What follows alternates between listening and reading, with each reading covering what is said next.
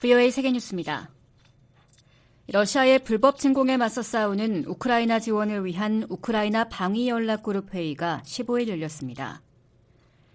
로이드 오스틴 미국 국방장관은 벨기에 브리셀에서 열린 우크라이나 방위연락그룹 13차 회의에서 우크라이나 전쟁은 단거리 달리기가 아닌 마라톤이라며 우크라이나에 대한 단기적, 장기적 지원이 모두 필요하다고 밝혔습니다. 오스틴 장관은 특히 우크라이나가 자국민을 보호하기 위해 시급하게 필요한 방공자산과 군수품을 제공하기 위해 회원국들이 최대한 노력할 것을 요청한다고 말했습니다. 마크 밀리비 합참의장은 이날 회의와는 별도로 기자들에게 우크라이나가 공격을 개시했고 꾸준한 진전을 보이고 있다면서도 이것은 매우 어렵고 폭력적인 싸움이며 높은 비용과 함께 상당한 시간이 걸릴 것이라고 전망했습니다. 우크라이나 방위연락그룹은 지난해 4월 우크라이나에 대한 군사 원조를 위해 미국 주도로 출범한 50여 개 나라 국방장관과 당국자들의 협의체입니다.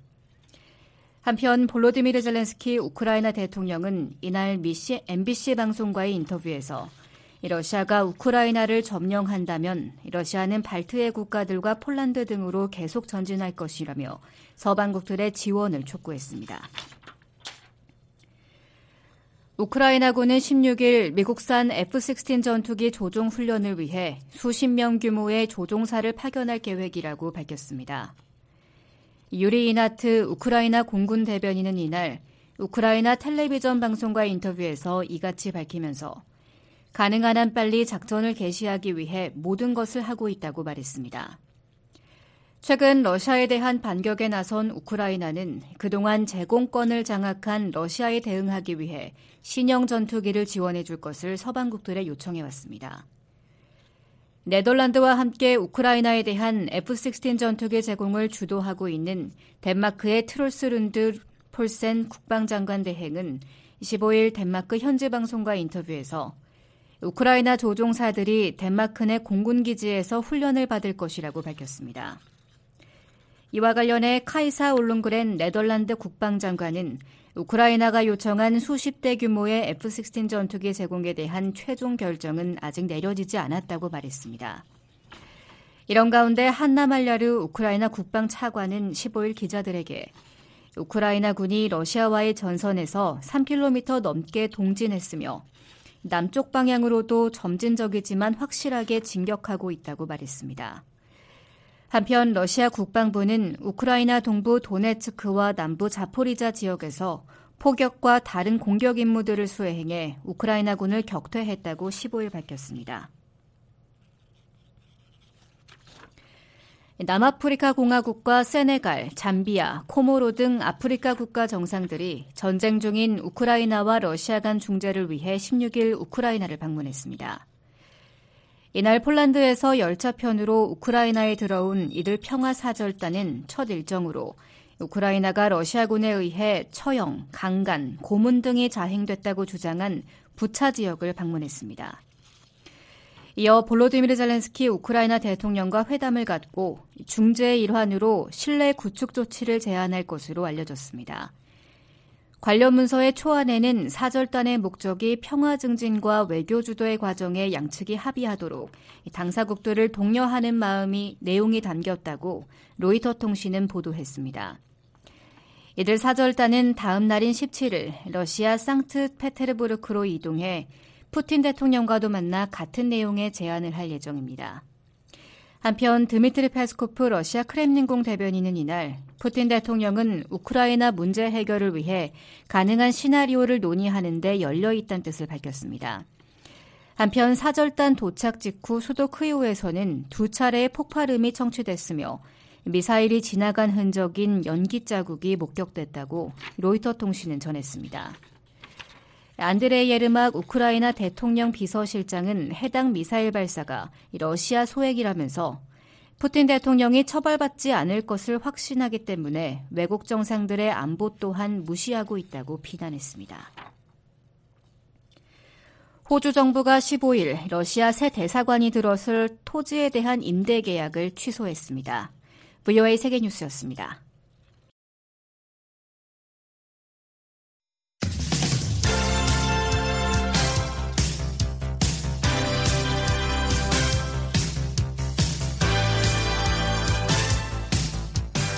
출발 뉴스 쇼.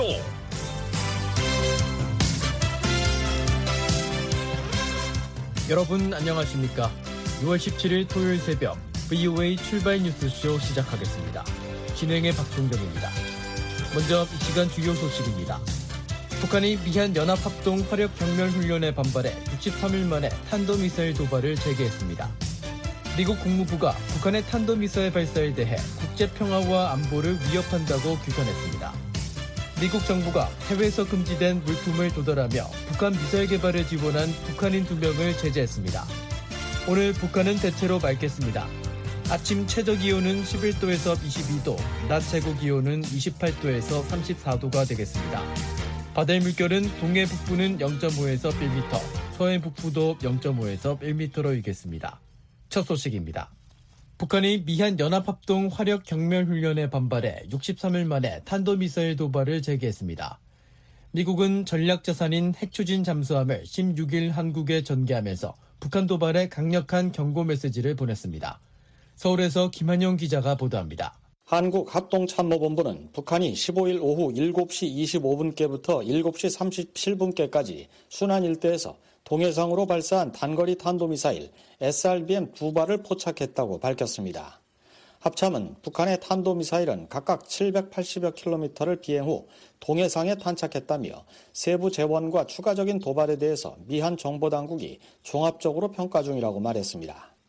일본 방위성은 미사일들의 최고 고도는 약 50km, 비행거리는 850km에서 900km를 기록한 것으로 추산하고 미사일들이 약 11분간 비행한 후 일본 배타적 경제 수역인 이시카와 현의 해구라지마 서북쪽 약 250km에 낙하한 것으로 추정했습니다.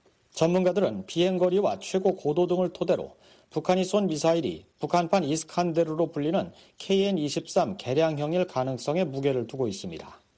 북한의 탄도미사일 도발은 지난 4월 13일 평양 인근에서 동해상으로 신형 고체 연료 대륙간 탄도미사일 화성 18형을 시험 발사한 이후 63일 만입니다. 지난달 31일엔 군사 정찰 위성이라며 우주 발사체를 발사했습니다. 이번 도발은 지난달부터 이어진 미한의 연합 합동 화력 경멸 훈련에 대한 반발로 풀이됩니다. 북한은 탄도미사일 발사 직전 대외관용 조선중앙통신을 통해 발표한 국방성 대변인 명의의 경고 입장을 통해 주한미군과 괴뢰군은 각종 공격용 무장 장비들을 대대적으로 동원하여 연합 합동 화력 경멸 훈련이라는 것을 벌려놓고 있다며 이에 대한 우리의 반응은 불가피하다고 위협한 때문입니다. 연합 합동 화력 경멸 훈련은 미한 연합 전력과 육해공 합동 전력이 최신 무기를 동원해 적 도발 시 응징과 경멸 능력을 과시하는 화력 시범으로 한국의 전방 훈련장에서 지난달 25일 이후 5차례 진행됐습니다. 역대 최대 규모로 벌어진 이번 훈련 일정 가운데 15일 열린 마지막 5차 훈련엔 윤석열 한국 대통령이 참관했고 윤 대통령은 이 자리에서 적의 선의에 의존하는 가짜 평화가 아닌 우리의 힘으로 국가 안보를 지키는 것이 진정한 평화라고 강조했습니다. 민간 연구기관인 한국국가전략연구원 문성묵 통일전략센터장입니다. 마침 6월 15일은 제1연평해전 승전 24주년 기념일이에요. 그렇기 때문에 그 날을 기해서 5차 훈련이 진행이 됐고 대통령이 주관을 했고 딱 집어서 도발을 했네요. 북한 국방성 대변인은 또 경고 입장에서 자신들의 무력이 적들의 그 어떤 형태의 시위성 행동과 도발에도 철저히 대응할 것이라고 밝혀 또다시 무력 도발을 본격화하는 게 아니냐는 관측이 나옵니다. 문 센터장은 미한 연합전력이 동맹 제70주년을 맞아 오는 8월 을지 프리덤 실드 훈련을 대규모로 실시하고 9월 말엔 한국의 국군의 날 제75주년을 앞두고 첨단 무기들을 대거 동원하는 기념 행사를 계획하고 있어 북한이 이를 도발의 계기로 삼을 수 있다고 말했습니다. 이와 함께 다음 달 27일 북한이 이른바 전승절 70주년을 맞아 대규모 열병식 등 무력 과시에 나설 수 있다는 관측도 나옵니다. 연내 예정된 미한 핵 협의 그룹 출범이나 미군 전략자산 전개 계획에 대해서도 북한이 도발의 구실로 삼을 가능성이 있습니다. 한국 정부 산하 국책연구기관인 통일연구원 조한분 박사는 첫 군사정찰 위성 발사가 실패하고 재발사까지는 시간이 걸릴 것으로 보여 북한이 기존의 탄도미사일 도발 방식으로 돌아가는 양상이라며 다만 경제난 등으로 대규모 도발을 빈번하게 하긴 어려울 것으로 전망했습니다. 대규모 화력 경멸이면 북한도 대규모 훈련을 해야 되는데 그냥 K-23 두 발 쐈거든요. 그러니까 북한도 역시 더 이상 사실은 대규모 도발하기에는 부담이다. 그 다음에 워싱턴 선언이 지금 첫 단추기 때문에 잘못 자극하면은 워싱턴 선언이 더 신뢰 수준이 고양될 수 있거든요. 이런 것들이 북한의 고민이고 따라서 존재감을 보여주는 정도의 제한된 대응을 하고 있다 이렇게 봐야죠. 한편 북한의 탄도미사일 도발 재개 하루 만인 16일 미 해군의 핵추진 순항미사일 잠수함 SSGN 미시건 함이 한반도에 전개돼 부산 작전기지에 입항했습니다. SSGN 방한은 2017년 10월 이후 5년 8개월 만으로 지난 4월 조 바이든 미국 대통령과 윤석열 대통령이 채택한 워싱턴 선언에 담긴 미국 전략 자산의 정례적 가시성을 한층 증진시킬 것이라는 합의를 이행하는 차원입니다. 핵추진 잠수함의 방안은 우주발사체 천리마 1형과 탄도미사일 발사 등 북한 도발에 대한 강력한 경고 차원으로 풀이됩니다. 민간 연구기관인 한국국방안보 포럼 신종우 사무국장입니다. 한미가 단거리 탄도미사일을 어제 두발 쐈다고 해서 그걸 끝나라고 보는 건 아닙니다. 앞으로 북한의 추가 도발을 계속 이어나갈 수 있다고 예측을 하고 있기 때문에 미국의 전략 핵추진 잠수함이 오늘 이제 한국에 입항을 하는 거고요. 세계 최대 규모의 잠수함인 미시건 함은 사거리 2,500km에 달하는 토마호크 순항 미사일 150여 발을 탑재할 수 있고 특수전 요원을 태워 적지 침투 등 특수작전 임무 수행도 가능합니다. 미시건 함은 오는 22일까지 머물며 한국 해군과 연합 특수전 훈련을 시행할 예정입니다. 한국 국방부는 이번 미국 SSGN 방한 계기에 양국 해군은 연합 특수전 훈련을 통해 고도화되는 북한의 위협에 대응하기 위한 특수전 수행 능력과 상호 운용성을 강화할 예정이라고 밝혔습니다.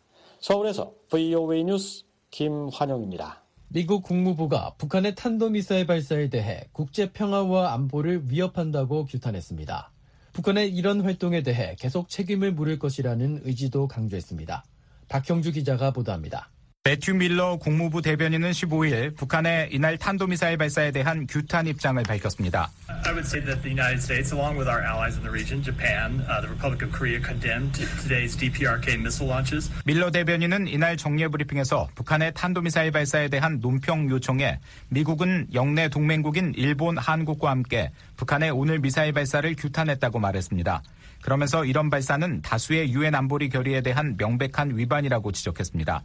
또한 이는 북한의 불법 대량 살상 무기와 탄도미사일 프로그램이 지역과 국제 평화와 안보, 국제 비확산 체제에 가하는 위협을 보여준다고 비판했습니다. 앞서 북한은 15일 순안 일대에서 동해상으로 단거리 탄도미사일 두 발을 발사했습니다.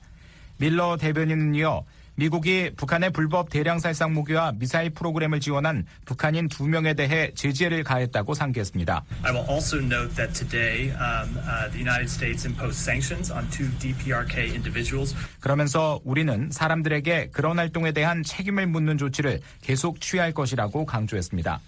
미국 재무부는 이날 해외에서 금지된 물품을 조달하며 북한 미사일 개발을 지원한 북한인 두 명을 제재했습니다. 한편 이날 국무부 브리핑에선 토니 블링컨 국무장관이 베이징 방문해서 중국에 계속되는 안보리 대북 조치 거부 문제를 제기할 것이냐는 질문도 나왔습니다. 이에 대해 밀러 대변인은 국무장관이 제기할 정확한 이슈를 미리 언급하기 어렵지만 양자 문제와 지역 안보 문제 등 다양한 이슈를 제기할 것으로 예상한다고 설명했습니다. 그러면서 우리가 잠재적으로 협력할 수 있기를 희망하는 분야에서 중국이 취한 조치에 대한 우리의 우려와 관련한 문제가 논의 주제에 있을 것이라고 덧붙였습니다. 국무부는 전날 블링컨 장관이 오는 18일과 19일 이틀간 베이징에서 중국 고위 관리들과 만나 미중 관계를 책임있게 관리하기 위해 양국 간 열린 소통 채널을 유지하는 것의 중요성에 대해 논의할 예정이라고 밝혔습니다. VOA 뉴스 박형수입니다. 미국과 한국, 일본이 북한의 탄도미사일 발사를 한 목소리로 규탄하며 유엔 안보리 결의의 명백한 위반이라고 지적했습니다. 한국과 일본에 대한 미국의 철통 같은 방위 공약도 재확인했습니다. 안세영 기자가 보도합니다. 제이크 설리번 미국 국가안보보좌관과 조태용 한국 국가안보실장, 아키바 다케오 일본 국가안전국장이 15일 공동 성명을 내고 오늘 북한의 미사일 발사를 규탄한다고 밝혔습니다. 이어 이 같은 미사일 발사는 다수의 유엔 안보리 결의의 명백한 위반이며 북한의 불법적인 대량 살상 무기와 탄도미사일 프로그램이 영내 국제 평화와 안보, 국제 비확산 체제에 가하는 위협을 잘 보여준다고 지적했습니다. 그러면서 이 같은 행동은 북한이 불안정을 야기하는 발사를 실시하는 데 필요한 기술과 물자의 확보를 금지하기 위해 고안된 대북 유엔 안보리 결의를 모든 국가가 완전한 이행할 필요성을 보여준다고 강조했습니다. 아울러 공동성명은 한국과 일본에 대한 미국의 방위 공약을 재확인했습니다. 미국은 한국과 일본에 대한 철통 같은 안보 공약을 분명하게 재확인한다고 밝힌 겁니다. 공동 성명은 삼국 안보실장이 이날 도쿄에서 만나 북한의 불법적인 핵과 미사일 프로그램 위협에 대응하기 위한 긴밀한 공조를 포함해 삼국 간 협력을 더욱 강화하는 방안을 논의됐다는 점을 상기했습니다. 그러면서 이들은 또한 미한일 협력이 북한의 도발로 흔들리지 않을 것이라는 점을 재확인했고 북한은 지속적인 도발 대신 외교의 길을 택해야 한다는 믿음을 공유했으며 인도태평양 영내 평화와 안정을 수호하기 위한 공동의 노력을 배가할 것이라는 의지를 밝혔다고 설명했습니다. 앞서 북한은 15일 순안 일대에서 동해상으로 단거리 탄도미사일 두 발을 발사했습니다. 한편 백악관은 이날 도쿄에서 열린 미한일 안보실장 회의 직후 보도자료를 내고 썰리번 보좌관이 한일 양측이 관계 강화를 위해 취한 역사적인 조치에 대해 평가하고 지금 우리 세 나라 간 파트너십은 그 어느 때보다 더욱 강력하고 잠재력이 크다는 점에 주목했다고 전했습니다. 이어 이들 안보실장은 북한의 불법적인 핵과 미사일 프로그램과 가장 최근의 도발에 대해 논의하고 협력을 강화하기 위한 다음 단계를 확인했다고 밝혔습니다. 또한 동중국해와 남중국해에서의 협력 기회에 대해 논의하고 타이완 해협에서의 평화와 안정 유지 중요성을 강조했으며 주요 신흥 기술, 에너지 안보, 경제적 강압 대응 등 경제 안보 협력을 강화하기 위한 방안에 대해서도 논의했다고 덧붙였습니다. 아울러 썰리번 보좌관은 일본과 한국 방어에 대한 미국의 철통 같은 공약을 거듭 강조했다며 이들 안보실장은 영내 이익을 위해 두 동맹의 강화를 위한 최근의 노력에 대해 논의했다고 부연했습니다. 그러면서 이들 안보실장들은 향후 수개월 내 미국에서 바이든 대통령이 주최할 삼국 정상회담을 고대한다고 밝혔습니다. 이날 한국 대통령실도 보도자료를 내고 삼국 안보실장이 북한 문제와 지역 안보 정세, 한미일 협력 방안을 주제로 협의를 갖고 영내 평화와 안정에 기여하기 위한 삼국 간 공조를 한층 공고히 만들어가기로 했다고 밝혔습니다. 특히 삼국 안보실장은 히로시마 주요 7개국 정상회담 계기에 삼국 정상이 삼국 간 공조를 새로운 수준으로 발전시켜 대북 억지력 강화와 자유가치, 법치에 기반한 자유롭고 개방된 국제 질서를 공고히 해나가자고 합의한 것을 상기했습니다. VOA 뉴스 안소영입니다. 미국 인도태평양 사령부는 15일 북한의 단거리 탄도미사일 발사와 관련해 한국과 일본에 대한 방위 공약을 재확인했습니다. 인도태평양 사령부는 이날 발표한 성명에서 우리는 탄도미사일 발사를 알고 있으며 우리의 동맹 파트너와 긴밀히 협의하고 있다고 밝혔습니다. 그러면서 우리는 이번 일이 미국 개인이나 영토 또는 동맹국에 즉각적인 위협이 되지 않는다고 평가했지만 이번 미사일 발사는 북한의 불법적인 대량 살상 무기와 탄도미사일 프로그램이 일으키는 불안정성을 잘 보여준다고 말했습니다. 이어 한국과 일본 방어에 대한 미국의 공약은 여전히 철통 같다고 강조했습니다. 앞서 북한은 15일 순안 일대에서 동해상으로 단거리 탄도미사일 두 발을 발사했습니다.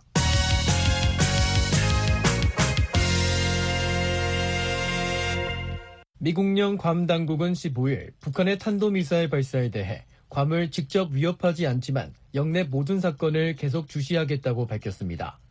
괌 국토안보민방위 사무국은 이날 괌 주민방위국의 찰스 에스테베스 국장을 인용해 발표한 성명에서 오늘 발사 보도와 관련해 마리아나 제도에 대한 즉각적인 위협이 없다는 통보를 받았다고 말했습니다.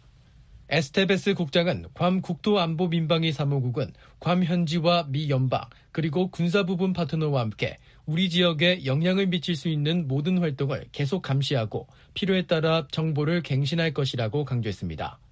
괌 당국은 괌 국토안보민방위 사무국은 마리아나 지역 융합센터와 미 연방 군사 파트너들과 함께 최근 북한이 쏘아올린 미상 발사체들에 대한 보도들을 포함해 영내 주변 사건을 계속 감시하고 있다고 설명했습니다. 북한은 15일 순안 일대에서 동해상으로 단거리 탄도미사일 두 발을 발사했습니다. 북한의 이번 미사일 발사는 올 들어 10번째로 지난 4월에는 신형 고체연료 대륙간 탄도미사일 화성 18형을 쏘아 올렸습니다. 북한이 탄도미사일 발사를 재개한 데 대해 유엔은 안보리 결의 위반을 지적했습니다. 유럽연합은 안보리 결의에 대한 북한의 지속적인 무시가 국제 평화와 안보를 위협한다고 비판했습니다. 안소영 기자가 보도합니다. 유엔이 한반도의 긴장을 고조시키는 북한의 도발에 대해 우려를 표명했습니다.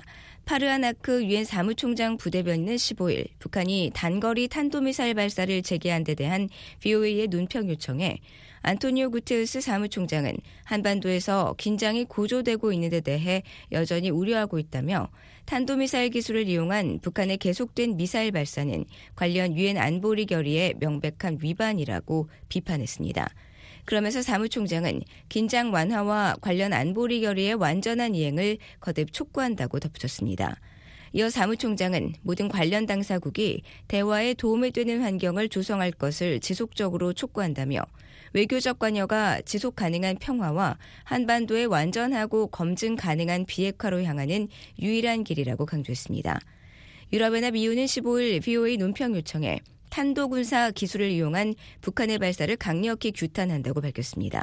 이후 대변인은 이어 유엔 안보리 결의에 따른 의무에 대한 북한의 지속적이고 완전한 무시는 국제 및 영내 평화와 안보를 위협한다고 지적했습니다. 그러면서 북한은 모든 핵무기와 기타 대량 살상 무기, 탄도미사일 프로그램 및 기존 핵 프로그램을 완전하고 검증 가능하며 돌이킬 수 없는 방식으로 폐기하고 모든 관련 활동을 중단함으로써 유엔 안보리 결의를 즉각 준수해야 한다고 강조했습니다. 앞서 한국합동참모본부는 북한이 현지 시각 15일 오후 7시 25분부터 7시 37분까지 동해상으로 단거리 탄도미사일 두 발을 발사했다고 밝혔습니다. VOA 뉴스 안소영입니다. 미국 정부가 해외에서 금지된 물품을 조달하며 북한 미사일 개발을 지원한 북한인 두 명을 제재했습니다. 미국이 북한 정권의 불법 조달 네트워크를 겨냥하는데 전념하고 있다는 점도 강조했습니다. 박형주 기자가 보도합니다. 미국 재무부 해외 자산 통제국이 15일 북한의 탄도미사일 개발과 관련해 제재 대상에 오른 사람은 최철민과 최은정 부부입니다. 재무부는 이들이 북한의 탄도미사일 프로그램을 지원하는 장비와 물자 조달에 관여했다고 밝혔습니다. 특히 최철민은 북한 제2과학연구원의 중국 사무소 대표로 북한 무기거래 당국, 중국 국적자 등과 협력해 북한 탄도미사일 생산에 사용되는 재료 등 다양한 물품들을 구매 조달했습니다.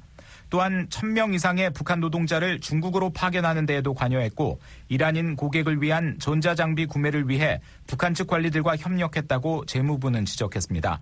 재무부는 또 그의 아내 최은정은 중국 주재 북한 대사관 소속으로 남편 최철민의 무기거래 기관과의 업무와 관련된 공식 출장에 동행했으며 최소 한 차례 이상 북한 탄도미사일 생산에 사용되는 이중용도 물품 조달을 위해 제2자연과학원 측과 협력했다고 밝혔습니다. 제2자연과학원은 북한의 첨단 무기 연구개발기관으로 이미 미국과 유엔 안전보장이사회의 제재 대상입니다. 재무부는 북한이 불법 대량 살상 무기와 탄도미사일 프로그램의 연구 개발에 필요한 부품을 불법적으로 수입하기 위해 중국과 이란을 포함한 외국 주재 대표부 네트워크를 계속 활용하고 있다며 이는 다수의 유엔 안보리 결의 위반이라고 지적했습니다. 이어 북한은 국내에서 생산할 수 없는 탄도미사일 관련 부품을 외국에서 조달하는 데 의존하고 있다면서 북한은 이러한 부품을 확보하기 위해 북한 외교 공관이나 무역관 직원, 제3국 국적자, 외국 기업 등 광범위한 해외 조달 대행 네트워크를 활용한다고 밝혔습니다. 제2과학연구원에 대해선 많은 하부 조직과 해외 대표를 통해 미사일, 핵무기 등 첨단 무기 시스템의 연구 개발에 사용되는 외국 기술, 장비, 재료, 정보를 조달한다고 지적했습니다. 재무부는 이번 조치가 북한의 탄도미사일 생산에 사용되는 다양한 품목을 조달하는 제2과학연구원의 능력을 더욱 제한할 것이라고 설명했습니다. 브라이언 넬슨 재무부 테러 및 금융정보 담당 차관은 보도자료에서 북한의 지속적인 탄도미사일 프로그램 개발은 최근 실패한 북한의 군사위성 발사까지 포함해 지역과 국제 안보를 계속 위협한다고 말했습니다. 그러면서 미국은 무기 프로그램에 재료를 공급하는 북한 정권의 불법 조달 네트워크를 겨냥하는 데 전념하고 있다고 넬슨 차관은 강조했습니다. 토니 블링컨 국무장관도 이날 별도의 성명을 통해 미국 정부가 북한의 대량 살상 무기 조달과 연계된 베이징 거주 북한인 두 명을 제재했다고 밝혔습니다. 그러면서 북한의 미사일 프로그램 개발은 영내와 지역 안보를 직접적으로 위협한다며 미국은 이런 프로그램을 지원하는 활동을 축소시키기 위한 조치를 계속 취할 것이라고 말했습니다. VOA 뉴스 박형주입니다. 한국군은 북한이 탄도미사일 기술을 이용해 발사한 우주발사체 천리마 1형의 잔해를 서해 추락한 지 15일 만에 인양했습니다. 미한은 공동조사를 통해 북한의 진전된 로켓 기술 등을 파악하는 데 주력할 방침입니다. 서울에서 김한용 기자가 보도합니다. 한국합동참모본부는 15일 오후 8시 50분께 북한이 우주발사체라고 주장한 천리마 1형의 일부를 인양했다고 16일 밝혔습니다. 합참은 인양된 물체는 추후 국방과학연구소 등 전문기관에서 정밀 분석할 예정이라며 군은 추가 잔해물 탐색을 위한 작전을 지속하고 있다고 말했습니다. 인양한 잔해는 아래에서 위로 갈수록 좁아지는 원통형으로 3단 로켓인 천리마 1형의 2단부로 추정됩니다.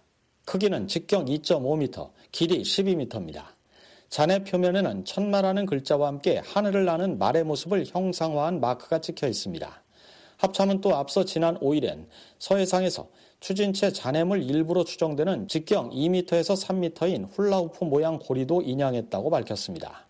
하지만 북한이 천리마 1형에 탑재했다고 주장한 군사정찰위성 만리경 1호와 1단, 3단부는 아직 찾지 못했습니다. 앞서 북한은 지난달 31일 평안북도 동창리에서 군사 정찰 위성을 탑재한 발사체 천리마 1형을 쏘아 올렸지만 이 발사체는 1단 분리 후 2단 점화에 실패해 한국의 군산 어청도 서방 200여 킬로미터 해상에 추락했습니다. 한국군은 북한이 발사체를 쏜 지 약 1시간 30분 만에 낙하 해상에서 천리마 1형의 잔해로 추정되는 부유물을 발견하고 가라앉지 않도록 노란색 리프트백을 묶어 두었지만 인양을 시도하는 과정에서 잔해가 무거운 중량 때문에 인양 장구에서 이탈해 수심 75m 해저에 가라앉았습니다. 한국군은 이후 3,500톤급 수상함 구조함 통영함과 광양함, 3,200톤급 잠수함 구조함인 청해진함, 전투함 등 해군 함정 10여 척과 항공기, 해군 해난 구조전대 심해 잠수사 수십 명을 투입해 인양 작전을 펼친 끝에 15일 만에 인양에 성공한 겁니다. 한국군은 잔해를 평택 2함대 사령부로 이송했고 천리마 1형의 전반적인 성능과 외국 부품 사용 여부, 기술 수준 등을 확인할 예정입니다. 미 한은 이달 초 싱가포르에서 열린 제20차 아시아 안보회의에서 천리마 1형의 잔해를 공동 조사하기로 했습니다. 인양된 2단부 동체 상태는 양호한 것으로 알려졌습니다. 합참이 공개한 사진에 따르면 빨강과 노란색 로프로 감긴 부분에 연료통과 산화제통이 들어있는 것으로 보입니다. 아울러 동체 끝 체크무늬가 있는 부분 속에는 엔진 노즐 등이 있을 가능성이 큰 것으로 추정되고 있습니다. 민간 연구기관인 한국국가전략연구원 장영근 미사일 센터장은 인양된 천리마 1형 발사체 잔해물은 엔진과 노즐, 연료 탱크, 산화제 탱크가 포함된 2단 추진체와 1단과 2단을 연결한 interstage로 보인다고 분석했습니다. 전문가들은 1단부 엔진이 북한의 대륙간 탄도미사일 화성 15형 또는 화성 17형과 동일한 것으로 추정하고 2단 엔진은 새로 개발한 신형일 가능성이 큰 것으로 보고 있습니다. 이에 따라 잔해를 정밀 분석하면 로켓 추력과 비행거리 등을 계산할 수 있을 거라는 겁니다. 한국의 미사일 전문가인 권용수 전 국방대학교 교수입니다. 일단 엔진에 대해서는 계속 노출도 되고 우리가 많이 알아왔잖아요. 이번에도 1단은 어차피 화성 15형 아니면 17형일 거인데 2단은 어떤 엔진으로 되어 있을 것인가. 그게 question했었거든요. 그러면 만약에 온전하게 엔진 부분이 포함이 돼가지고 연료통하고 산화제통이 이제 됐다면은 새로운 엔진에 대한 그런 거를 전반적으로 쭉 파악할 수 있는 거죠.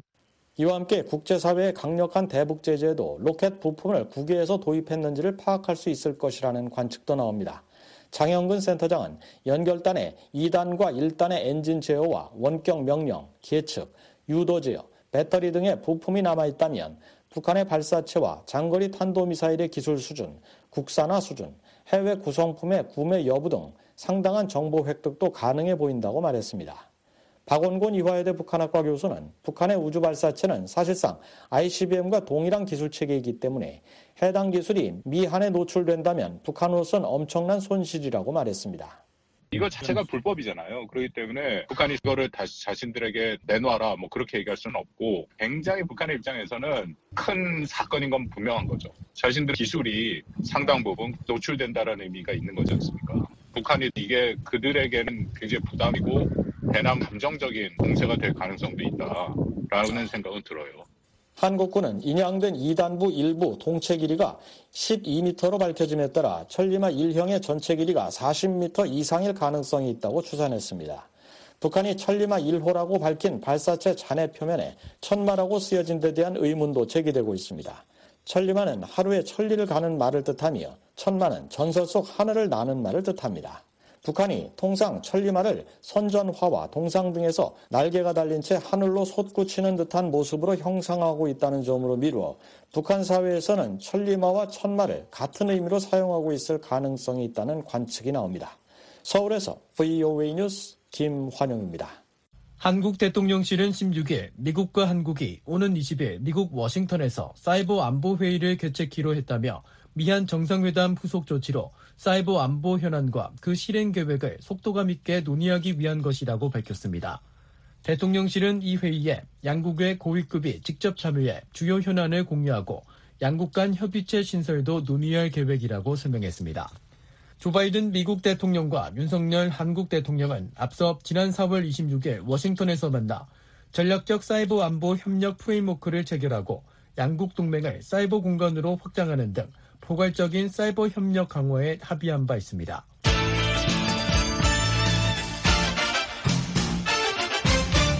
미국 국무부가 21년 연속 북한을 최악의 인신매매 국가로 지정하며 국가 차원에서 인신매매 범죄가 자행되고 있다고 지적했습니다. 중국의 탈북민 강제 북송도 비판했습니다. 함지아 기자가 보도합니다. 국무부가 2023 인신매매 실태 보고서에서 북한을 또다시 최하위인 3등급 국가로 지정했습니다. 국무부는 15일 발표한 보고서에서 북한 정권은 인신매매 근절을 위한 최소 기준을 충족하지 못하고 있다면서 신종 코로나 바이러스 감염증 상황이 인신매매 방지 역량에 미치는 영향을 고려한다고 해도 북한은 이와 관련한 의미 있는 노력을 기울이지 않고 있어 3등급 국가로 남게 됐다고 밝혔습니다. 이로써 2003년 처음 3등급을 받은 북한은 올해로 21년 연속 최악의 인신매매 국가라는 오명을 썼습니다. 보고서는 북한 정부 관리를 포함한 인신매매범들이 국내는 물론 해외에서 북한 주민들에게 가하는 인신매매 범죄의 구체적인 사례도 제시했습니다. 특히 북한의 강제 노동이 정치 탄압의 확고한 체계의 일부분이자 경제 체계의 한 축으로 자리 잡았다면서 북한 주민들이 강제 노동에 동원되는 방식으로 인신매매에 피해를 보고 있다고 명시했습니다. 그러면서 정부는 교도소와 노동교화소, 해외 작업장에서 자국민을 강제 노동의 대상으로 삼는다고 지적했습니다. 아울러 북한의 법은 탈북을 범죄로 규정하고 있다며 탈북이나 제3국 망명을 목적으로 국경을 넘는 아동 등 개인은 최소 5년의 노동 교화형에 처해진다고 덧붙였습니다. 보고서는 조사기관 기존의 정치적 탄압 시스템의 일부인 정치범 수용소뿐 아니라 노동교화소, 성인과 아동 대량 동원, 해외 노동자에 대한 강제노동 여건 부과 등에서 인신매매에 대한 정부의 정책 혹은 패턴이 존재했다고 지적했습니다. 이어 북한 정권은 국가 차원의 강제노동으로 얻은 수익을 정부의 운영 자금으로 사용했다고 지적했습니다. 또한 북한은 정치범 수용소에 약 8만 명에서 12만 명을 구금하고 있으며 노동 교화소를 포함한 다른 형태의 구금 시설에는 확인되지 않은 인원이 갇혀 있다고 밝혔습니다. 그러면서 대부분의 경우 이들 수감자들은 정식 기소와 유죄 판결, 선고 등 공정한 사법 절차를 거치지 않았다고 설명했습니다. 또 아동을 포함한 수감자들은 가혹한 환경에서 장시간 벌목과 광산, 제조 혹은 농업 분야에 투입돼 강제 노동을 한다며 많은 경우 북한 정권은 한 명이 기소되거나 체포되면 모든 가족을 구금한다고 덧붙였습니다. 보고서는 탈북민의 강제 북송 문제에도 주목했습니다. 중국에 머물고 있는 탈북민들이 중국 당국에 적발될 경우 강제로 북한으로 송환돼 강제 노동이나 고문, 낙태, 처형 등 가혹한 처벌을 받는다는 겁니다. 국무부는 중국 인신매매 실태 보고서에서도 같은 내용을 지적했습니다. 특히 신종 코로나 바이러스로 인한 국경 폐쇄로 제3국으로의 망명을 위해 중국을 경유하는 북한 국적자의 수가 현저히 줄었지만 중국 당국은 계속해서 망명을 모색하는 북한 주민들을 구금하고 일부는 가혹한 처벌이나 사형에 처할 가능성이 있는 북한으로 강제로 돌려보냈다고 강조했습니다. 토니 블링컨 국무장관은 이날 보고서를 발표하는 자리에서 인신매매 실태 보고서의 목적은 인신매매 방지를 위한 성공적인 노력을 보여줌으로써 각국이 미흡하고 더 노력해야 할 분야를 파악하고 궁극적으로는 인신매매를 완전히 근절하도록 하는 것이라고 말했습니다. Its purpose is to showcase successful efforts to prevent trafficking, to identify areas where countries are falling short, 이어 미국은 인신매매 근절에 전념하고 있다며 인신매매는 인권과 자유에 대한 공격이자 모든 사람이 자신의 삶과 행동을 자율적으로 결정할 수 있는 보편적 권리를 침해하기 때문이라고 덧붙였습니다. 그러면서 오늘날 전 세계 2,700만 명 이상의 사람들이 이러한 권리를 거부당하고 있다고 지적했습니다. 국무부는 매년 인신매매 실태 보고서를 통해 인신매매 감시 대상국을 지정하고 강력히 규탄하고 있습니다. 최악의 등급인 3등급으로 지정된 나라들은 미국 정부로부터 일부 지원을 받지 못하는 등의 제재를 받을 수 있습니다. 또 미국 대통령은 인도주의나 무역과 관련되지 않은 미국 정부의 대외 지원에서 이들 나라들을 제외할 수 있습니다. 올해는 북한과 함께 중국과 러시아, 아프가니스탄과 쿠바, 이란, 미얀마 등 11개 나라가 3등급을 받았습니다. 뷰이 뉴스 함재합니다. 미국 국방차관이 한국을 방문해 북한 도발에 대한 대응 방안 등 주요 현안들을 논의했습니다. 국방부는 미한 동맹이 한반도와 인도태평양의 안보에 중요하다는 점을 강조했습니다. 자세한 소식입니다. 미국 국방부는 15일 콜린 칼 정책 차관이 한국 국방부 고위 당국자들과 만나 미한 핵협의 그룹 출범을 통한 확장 억제 강화 방안 등을 논의했다고 밝혔습니다. 국방부는 이날 보도자료에서 칼 차관이 한국 정부 당국자들과 생산적인 대화를 나누고 현장을 방문하는 등 한국 방문 일정을 마쳤다며 이같이 밝혔습니다. 그러면서 칼 차관이 한국의 이종섭 국방장관, 신범철 국방차관, 김태효 국가안보실 1차장을 만나 미한 동맹에 대한 우리의 철통 같은 공약을 확인했다고 소개했습니다.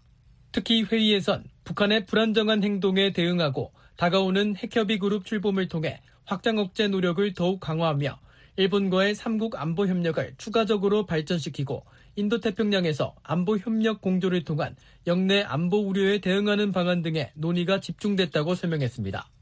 그러면서 칼 차관의 방안은 미한 동맹의 힘과 한반도와 더 넓은 인도태평양 지역의 평화와 안정을 지키기 위해 동맹국으로서 협력하는 것의 중요성을 강조한다고 국방부는 밝혔습니다. 앞서 한국 국방부는 14일 이종섭 국방부 장관이 서울 국방부 청사에서 칼 차관을 접견하고 한반도와 영내 안보와 주요 동맹 현안에 대해 의견을 교환했다고 밝혔습니다. 한국 국방부에 따르면 이 장관은 접근에서 칼 차관이 재임 기간 2022년 미한 확장 억제 전략 협의체에 참여하는 등 확장 억제 실행력 강화에 크게 기여한 데 대해 사의를 표했습니다. 칼 차관은 방한 기간 비무장지대 DMZ 내 공동경비구역 JSA를 방문하고 미한 연합훈련도 참관했습니다. 칼 차관은 한국에 이어 일본을 방문해 정부 고위 관리 등과 만나 인도태평양 전략 등에 대해 논의할 계획입니다. VOA 뉴스 박동정입니다. 미국 상원 의원들이 최근 주한 중국 대사의 이른바 배팅 발언을 비판하며 중국이 점점 더 공격적 위협적이 되고 있다고 지적했습니다. 중국의 경제적 보복에 대비해 미한 경제 관계를 더욱 강화해야 한다는 견해도 나왔습니다. 이주원 기자입니다. 민주당의 팀 케인 상원 의원은 15일 최근 한중 관계에 파장을 몰고 온 싱하이민 주한 중국 대사의 발언에 대해 절박하다는 신호인 것 같다고 평가했습니다. I, I think that it's a, maybe a desperation sign. 케인 의원은 이날 신 대사 발언에 대한 VOA의 논평 요청에 이같이 밝히며 중국이 충분한 자신감이 있었다면 그런 종류의 위협을 할 필요가 없었을 것이라고 말했습니다. 이어 중국은 분명히 자신감의 부족을 느끼고 있다며 그것은 놀라운 일이라고 덧붙였습니다. 앞서 싱 대사는 지난 8일 서울 중국 대사관저에서 열린 한국국회 제1야당인 더불어민주당 이재명 대표와의 만찬 자리에서 일각에서 미국이 승리하고 중국이 패배할 것이라는데 베팅을 하고 있다며 이는 분명히 잘못된 판단이자 역사의 흐름도 제대로 파악하지 못한 것이라고 주장했습니다. 그러면서 단언할 수 있는 것은 중국의 패배에 베팅하는 이들이 나중에 반드시 후회한다는 점이라고 말했습니다. 이에 대해 한국 외교부가 9일 신대사를 조치해 외교 관례에 어긋나는 비상식적이고 도발적인 언행에 대해 엄중 경고하고 강한 유감을 표명했고 이에 중국 외교부도 정재호 주중 한국 대사를 불러 항의하는 등 한중 간 외교 마찰이 이어졌습니다. 공화당 중진인 종코닌 상원의원은 중국이 비판하는 한국 정부의 외교안보 정책과 관련해 미국과 동맹 및 파트너 국가들의 영내 협력 강화는 타당한 것이라고 반박했습니다. Well, South Korea is a thriving democracy and uh... 코닌 의원은 15일 상원 사무실 건물에서 VOA 기자 만나 한국은 번영하는 민주주의 국가이고 중국은 그렇지 않다며 중국은 중국 공산당에 의해 통제되고 있으며 그들은 영내 민주주의 국가들에게 점점 더 공격적이고 위협적이 되고 있다고 말했습니다. 이어 바로 이 때문에 인도태평양 지역에서 일본에서부터 한국, 미국, 호주에 이르기까지 모든 국가가 협력을 확대하고 준비태세를 강화하고 있다며 이것은 중국의 공세에 대한 합리적이고 타당한 대응이라고 강조했습니다. 민주당의 코리부커 상원의원도 한국이 미국과의 협력을 강화하는 이유는 중국의 잘못된 행동 때문임을 시사했습니다. Again, South Korea is an extraordinary ally of the United States, but more importantly, 의원은 이날 상원 사무실 건물에서 VOA 기자에게 한국은 미국의 엄청난 동맹국이라며 하지만 더 중요한 건 한국이 세계적인 법치주의를 강하게 고수하고 있다는 것이라며 더 넓은 범위의 법치주의를 위반하는 중국의 행동 때문에 이런 많은 문제들이 대두되고 있는 것이라고 말했습니다. 의원들은 미국이 한국과의 경제적 유대를 더욱 강화함으로써 한국에 대한 중국의 향후 경제 보복 가능성에 대비해야 한다고 강조했습니다. 케인 의원은 중국의 경제적 강압에 대응하기 위해선 한국과의 경제적 유대 관계를 계속 더 강화해야 한다며 이런 방안에 우리는 매우 열려 있고 그렇게 하기를 원한다고 밝혔습니다. 이어 한국 대사관이나 한국 정부 측으로부터 중국의 경제적 강압으로부터 한국을 보호하기 위해 우리 미회가 할 수 있는 구체적인 것에 관한 요청을 받은 적은 없지만 그런 요청이 있다면 상당히 호의적으로 받아들여질 것이라는 점을 한국은 알고 있다고 말했습니다. 공화당의 로저 마샬 상원 의원은 미국 정부가 한국 같은 동맹국들을 중국의 괴롭힘으로부터 보호하는데 더욱 적극적으로 나설 것을 촉구했습니다.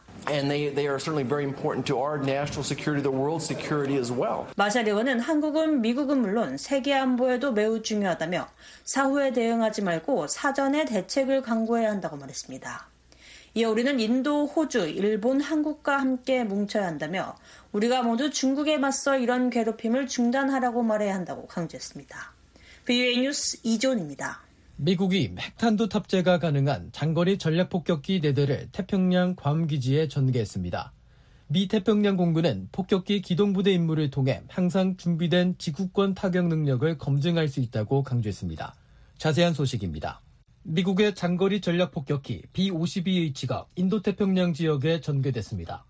미국 태평양 공군사령부는 14일 보도자료에서 노스다코타주 공군기지의 제23 폭격비행대대 소속 200명 이상의 병력과 B-52H 스트래토포트리스 4대가 폭격기 기동부대 임무 수행을 위해 괌 앤더슨 공군기지에 도착했다고 밝혔습니다. 그러면서 폭격기 기동부대 전개와 작전은 합동 및 연합군 환경에서 전략폭격기 능력을 통합함으로써 미 인도태평양 사령부의 임무를 지원한다고 강조했습니다. 미 공군 폭격기 기동부대 지휘관인 라이언 록스 중령은 보도자료에서 최우선 작전 구역에서 훈련하고 작전을 수행하면 동맹 파트너에 대한 지속적인 준비태세, 공약, 헌신을 보여줄 수 있다고 강조했습니다. 태평양 공군사령부는 장거리 핵과 재래식 무기를 탑재할 수 있는 B-52H가 다양한 작전을 수행할 수 있다고 말했습니다. 이어 B-52H는 최대 11,000여 미터에 이르는 고도에서 암속 속도로 비행할 수 있고 무급유 전투 반경이 14,100km가 넘는다면서 세계적인 정밀 항법을 통해 정밀 유도 무기를 탑재할 수 있다고 설명했습니다. 태평양 공군 사령부는 미국은 동맹 파트너의 안보와 안정을 강화하는 강력하고 신뢰할 수 있는 전략 폭격기 부대를 유지하고 있다고 말했습니다. 아울러 전략 폭격기 부대 임무는 병력이 높은 준비 태세와 숙련도를 유지하고 항상 준비된 지구권 타격 능력을 검증할 수 있게 한다고 덧붙였습니다. B-52H는 B-1, B-2와 함께 미국의 3대 전략 폭격기로 B-52H의 경우 핵탄두를 장착할 수 있어 북한이 가장 두려워하는 무기 체계로 알려져 있습니다. 특히 B-52H는 사거리 200km 공대지 핵미사일을 비롯해 최대 31톤의 폭탄을 싣고 6,400km 이상을 날아가 북한 정권의 핵심 지도부와 시설 등 목표물을 타격할 수 있습니다. 앞서 B-52H는 지난 4월 북한이 고체 연료 추진 대륙간 탄도 미사일을 발사한 날 한반도에 전개해 한국 공군 전투기들과 미한 연합 공중 훈련을 펼쳤습니다. VOA 뉴스 박동정입니다.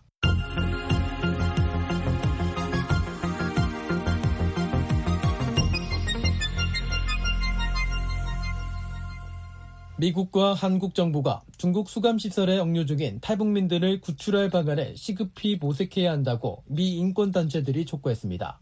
한 단체는 2021년 중국 수감시설에서 석방된 뒤 한국에 입국한 탈북민 가족 사진을 전격 공개했습니다. 김영곤 기자가 보도합니다. 미국의 북한자유연합은 중국 구금시설에 억류돼 북송 위기에 있는 최대 2천여 명의 탈북민을 구출하는 게 결코 불가능한 일이 아니라고 주장했습니다. 세계 70여 개 인권단체와 개인 활동가들이 연대한 이 단체는 최근 중국 내 탈북민 강제 북송 관련 청문회를 개최한 미국 의회 산하 초당적 협의체인 의회 행정부 중국위원회에 제출한 제안서에서 이같이 밝혔습니다. 위원회가 홈페이지에 공개한 이 제안서에 따르면 북한자유연합의 수전 숄티 의장은 한국은 탈북민들이 헌법에 따라 대한민국 국민이란 사실을 중국에 지속적으로 상기시켜야 한다며 이들이 중국에 부담이 될 이유가 없다고 밝혔습니다. 그러면서 실제로 한국은 탈북민에 대해 역대 어느 정부보다 적대적이었던 문재인 정부 시절인 2021년 11월 일가족 4명을 비행기를 통해 중국에서 한국으로 성공적으로 구출한 바 있다며 이들의 사진도 공개했습니다. 숄트 의장이 공개한 사진은 일가족 4명 중 3명이 검은 선글라스를 착용한 채 십자가 앞에서 손으로 사랑과 감사를 표시하는 하트 인사를 하고 있습니다. 숄트 의장은 이들은 팬데믹 기간 북한을 탈출해 중국에서 체포된 뒤 족쇄를 차고 수감됐었다며 이들에게 이뤄진 기적은 다른 모든 탈북민들도 구출될 수 있음을 보여준다고 말했습니다. 이어 윤석열 정부에 중국으로 비행기를 보내 탈북 난민들을 한국으로 데려오는 것을 권하고 싶다며 문재인 대통령이 할 수 있다면 윤석열 대통령도 그렇게 할 수 있다고 확신한다고 밝혔습니다. 숄트 의장은 그러나 최종 결정은 시진핑 주석에게 달려있기 때문에 윤석열 대통령이 남은 탈북민들을 구하기 위해선 우리 모두의 도움이 필요하다고 강조했습니다. 따라서 국제사회는 시 주석이 중국의 조약 의무에 따라 행동하도록 압박해야 한다는 것입니다. 숄트 의장은 미국과 국제사회는 지금 당장 탈북민 강제 북송에 관여한 중국 관리들을 제재할 것이라고 발표해야 한다고 제의했습니다. 또 2천여 명의 탈북민 강제 북송에 대한 우려가 현실화될 경우 중국 관리들도 살인 공모 혐의로 국제법정에서 추궁당할 것임을 지적해야 한다고 덧붙였습니다. 엘리자베스 살몬 유엔 북한인권 특별보고관은 앞서 유엔 총회와 인권이사회 제출한 보고서에서 중국의 불법 체류자로 억류 중인 북한인이 2천여 명에 달한다며 중국 정부를 향해 이들에게 강제 송환 금지 원칙을 적용해야 한다고 권고했었습니다. 워싱턴의 민간단체인 북한인권위원회도 의회 행정부 중국위원회에 제출한 제안서에서 탈북민 강제 북송에 대해 우려를 표명하며 미국 정부가 나서야 한다고 촉구했습니다. 이 단체의 그레그 스칼러트 사무총장은 중국의 강력한 코로나 규제와 탈북민들의 불안정한 신분 때문에 그 규모를 추산하기가 더 어려워졌다고 말했습니다. 이어 여러 단체와 탈북민 출신 한국 국회의원, 언론 보도의 추정치가 매우 다양하다며 중국 내 탈북민은 5천 명에서 25만 명, 동북 삼성에 구금 중인 탈북민은 100명에서 3천 명, 중국에 파견 중인 북한 노동자는 5만에서 15만 명으로 추산되고 있다고 밝혔습니다. 그러면서 현재 중국에 갇혀 있는 탈북 난민과 공식 파견 노동자의 수, 인도주의적 상황 등을 명확히 파악하기 위해선 더 많은 연구와 문서화 작업이 필요하다고 제의했습니다. 이어 중국 정부의 탈북 난민이 불법 경제 이주자란 구실로 이들을 강제 송환하는 정책을 중단하도록 설득해야 한다면서 그 같은 정책은 1951년 유엔 난민 협약과 67년 추가 의정서에 따른 중국의 의무를 직접적이고 노골적으로 위반하는 것이라고 강조했습니다. 특히 미국 정부와 미국의 시민사회는 중국에 갇힌 탈북민들에게 접근해 미국 망명을 신청할 수 있는 길을 알려줄 방법을 시급히 모색해야 한다고 권고했습니다. 아울러 탈북 난민 보호와 구출은 미국 북한인권법의 내용과 정신에 따라 미국 북한인권 정책의 한 축이 되어야 한다며 미국 의회가 북한인권법 재승인 법안을 조속히 통과시켜야 한다고 촉구했습니다. 국무부는 지난주 VOA의 관련 질의에 정기적으로 중국의 이러한 사례를 제기하고 중국이 난민 지위에 관한 유엔 협약, 67년 의정서, 유엔 고문 방지 협약에 따른 의무를 준수할 것을 촉구하고 있다고 밝힌 바 있습니다. 하지만 인권단체들은 매우 저조한 탈북 난민들의 미국 입국 통계를 지적하며 미국 정부가 탈북 난민 보호에 더 적극적으로 나설 필요가 있다고 지적합니다. 또 미국이 유엔 난민기구 등 유엔을 더 압박해야 하지만 그런 움직임이 보이지 않는다고 말하고 있습니다. 의회 행정부 중국위원회 공동의장인 크리스 스미스 의원은 최근 이와 관련한 VOA의 질문에 인권이 중심과 전면에 놓일 필요가 있다고 강조했습니다. Uh, it's not a matter of just getting along and doing more trade uh, or mitigating even a nuclear threat. Human rights need to be front and center. 한편 한국의 인권단체인 북한인권 시민연합은 위원회에 제출한 제안서에서 북한 내 공급망의 반인도적 범죄와 탈북 난민 문제는 연관성이 높다며 미국의 적극적인 대응이 필요하다고 권고했습니다. 이 단체는 북한에서 중국 기업을 위해 생산된 제품 중 일부는 중국에서 송환된 탈북민들을 구금하는 수감시설에서 만들어졌을 가능성이 높다며 이는 경우에 따라 반인도적 범죄에 해당될 수 있다고 지적했습니다. 그러면서 미국 의회가 위구르족 강제노동 금지법 제정 등을 통해 신장 위구르 자치구에서 생산된 제품을 엄격히 통제하듯이 지린성 등 북중 국경 지역에서 생산된 제품들에 대해서도 감시와 규모를 강화해야 한다고 주장했습니다. 비니스 김영권입니다.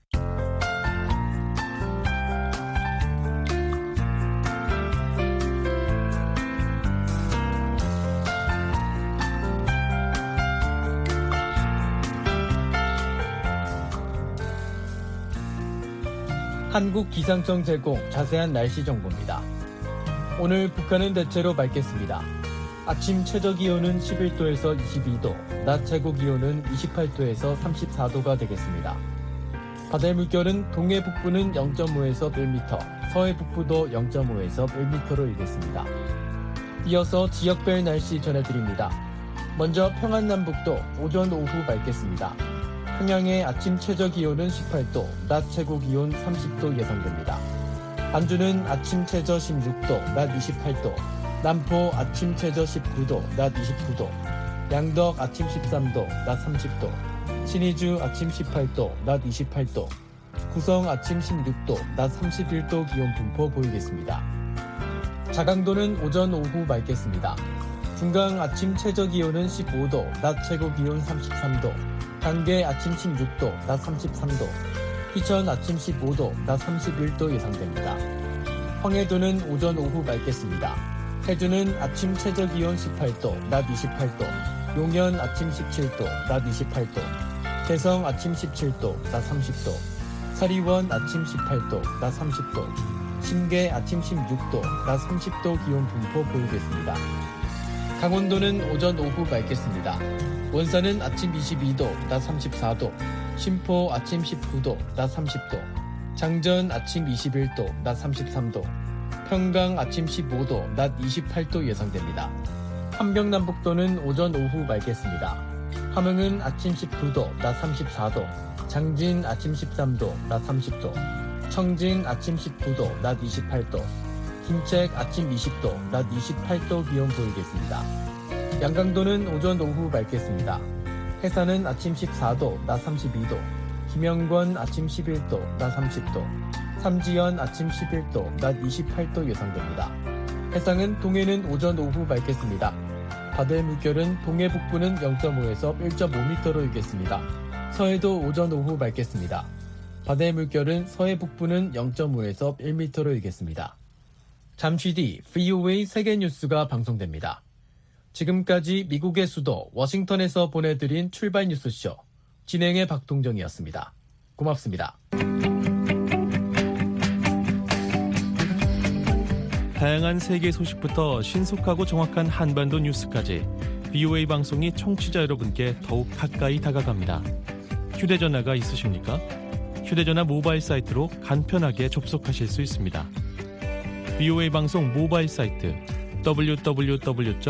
www.voakorea.com 방송에서는 접할 수 없었던 영상 뉴스와 인터뷰도 시청하실 수 있습니다. 궁금했던 소식들 이제 VOA 방송 모바일 사이트를 통해 만나보시기 바랍니다.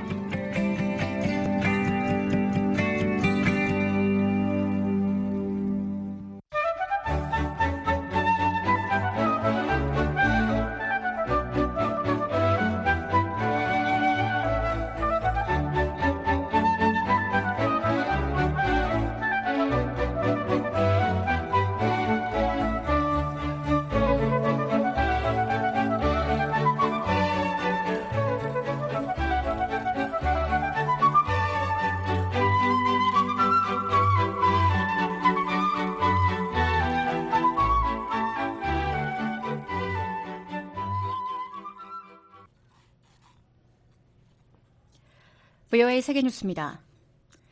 러시아의 불법 침공에 맞서 싸우는 우크라이나 지원을 위한 우크라이나 방위 연락그룹 회의가 어제 열렸습니다. 로이드 오스틴 미국 국방장관은 15일 벨기에 브뤼셀에서 열린 우크라이나 방위 연락그룹 회의에서 우크라이나 전쟁은 단거리 달리기가 아닌 마라톤이라며 우크라이나에 대한 단기적, 장기적 지원이 모두 필요하다고 밝혔습니다. 오스틴 장관은 특히 우크라이나가 자국민을 보호하기 위해 시급하게 필요한 방공자산과 군수품을 제공하기 위해 회원국들이 최대한 노력할 것을 요청한다고 말했습니다. 마크 밀리비 합참의장은 이날 기자들에게 우크라이나가 공격을 개시했고 꾸준한 진전을 보이고 있다면서도 이것은 매우 어렵고 폭력적인 싸움이며 높은 비용과 함께 상당한 시간이 걸릴 것이라고 전망했습니다. 우크라이나 방위연락그룹 회의는 지난해 4월 우크라이나에 대한 군사 원조를 위해 미국 주도로 출범한 50여 개 나라 국방장관과 당국자들의 협의체입니다. 한편 볼로디미르 젤렌스키 우크라이나 대통령은 이날 미 MBC 방송과의 인터뷰에서 러시아가 우크라이나를 점령한다면 러시아는 발트해 국가들과 폴란드 등으로 계속 전진할 것이라며 서방국들의 지원을 촉구했습니다. 우크라이나군은 16일 미국산 F-16 전투기 조종 훈련을 위해 수십 명 규모의 조종사를 파견할 계획이라고 밝혔습니다. 유리 이나트 우크라이나 공군 대변인은 이날 우크라이나 텔레비전 방송과 인터뷰에서 이같이 밝히면서 가능한 한 빨리 작전을 개시하기 위해 모든 것을 하고 있다고 말했습니다. 최근 러시아에 대한 반격에 나선 우크라이나는 그동안 제공권을 장악한 러시아에 대응하기 위해 신형 전투기를 지원해 줄 것을 서방국들에 요청해 왔습니다. 네덜란드와 함께 우크라이나에 대한 F-16 전투기 제공을 주도하고 있는 덴마크의 트롤스룬드 폴센 국방장관 대행은 15일 덴마크 현지 방송과의 인터뷰에서 우크라이나 조종사들이 덴마크 내 공군기지에서 훈련을 받을 것이라고 밝혔습니다. 이와 관련해 카이사 올롱그렌 네덜란드 국방장관은 우크라이나가 요청한 수십 대 규모의 F-16 전투기 제공에 대한 최종 결정은 아직 내려지지 않았다고 말했습니다. 남아프리카 공화국과 세네갈, 잠비아, 코모로 등 아프리카 국가 정상들이 전쟁 중인 우크라이나와 러시아 간 중재를 위해 16일 우크라이나를 방문했습니다. 이날 폴란드에서 열차편으로 우크라이나에 들어온 이들 평화사절단은 첫 일정으로 우크라이나가 러시아군에 의해 처형, 강간, 고문 등이 자행됐다고 주장한 부차 지역을 방문했습니다. 이어 볼로디미르 젤렌스키 우크라이나 대통령과 회담을 갖고 중재의 일환으로 신뢰 구축 조치를 제안할 것을 알려졌습니다. 관련 문서의 초안에는 사절단의 목적이 평화 증진과 외교 주도의 과정에 양측이 합의하도록 당사국들을 독려하는 내용이 담겼다고 로이터 통신은 보도했습니다. 이들 사절단은 다음 날인 17일 러시아 상트페테르부르크로 이동해 푸틴 대통령과도 만나 같은 내용의 제안을 할 예정입니다. 한편 드미트리 페스코프 러시아 크렘린궁 대변인은 이날 푸틴 대통령은 우크라이나 문제 해결을 위해 가능한 시나리오를 논의하는 데 열려 있다는 뜻을 밝혔습니다. 한편 사절단 도착 직후 수도 크이우에서는 두 차례의 폭발음이 청취됐으며 미사일이 지나간 흔적인 연기 자국이 목격됐다고 통신은 전했습니다. 안드레이 예르막 우크라이나 대통령 비서실장은 해당 미사일 발사가 러시아 소행이라면서 푸틴 대통령이 처벌받지 않을 것을 확신하기 때문에 외국 정상들의 안보 또한 무시하고 있다고 비난했습니다. 호주 정부가 15일 러시아 새 대사관이 들어설 토지에 대한 임대 계약을 취소했습니다. 호주 의회는 이날 러시아의 대사관 건축 부지가 국회의사당과 너무 가까워 안보 위험으로 판단하고 대사관 건축 토지 임대를 막는 긴급 법안을 통과시켰습니다. 이 법안은 15일 오후 데이비드 헐리 호주 총독이 결재하면서 즉시 발효됐습니다. 앤서니 엘버니지 호주 총리는 해당 지역이 공식적인 외교 주둔지가 되는 것을 막아야 할 필요가 시급하다고 설명했습니다. 이에 러시아는 호주의 결정이 비우호적이라며 강하게 비판했습니다.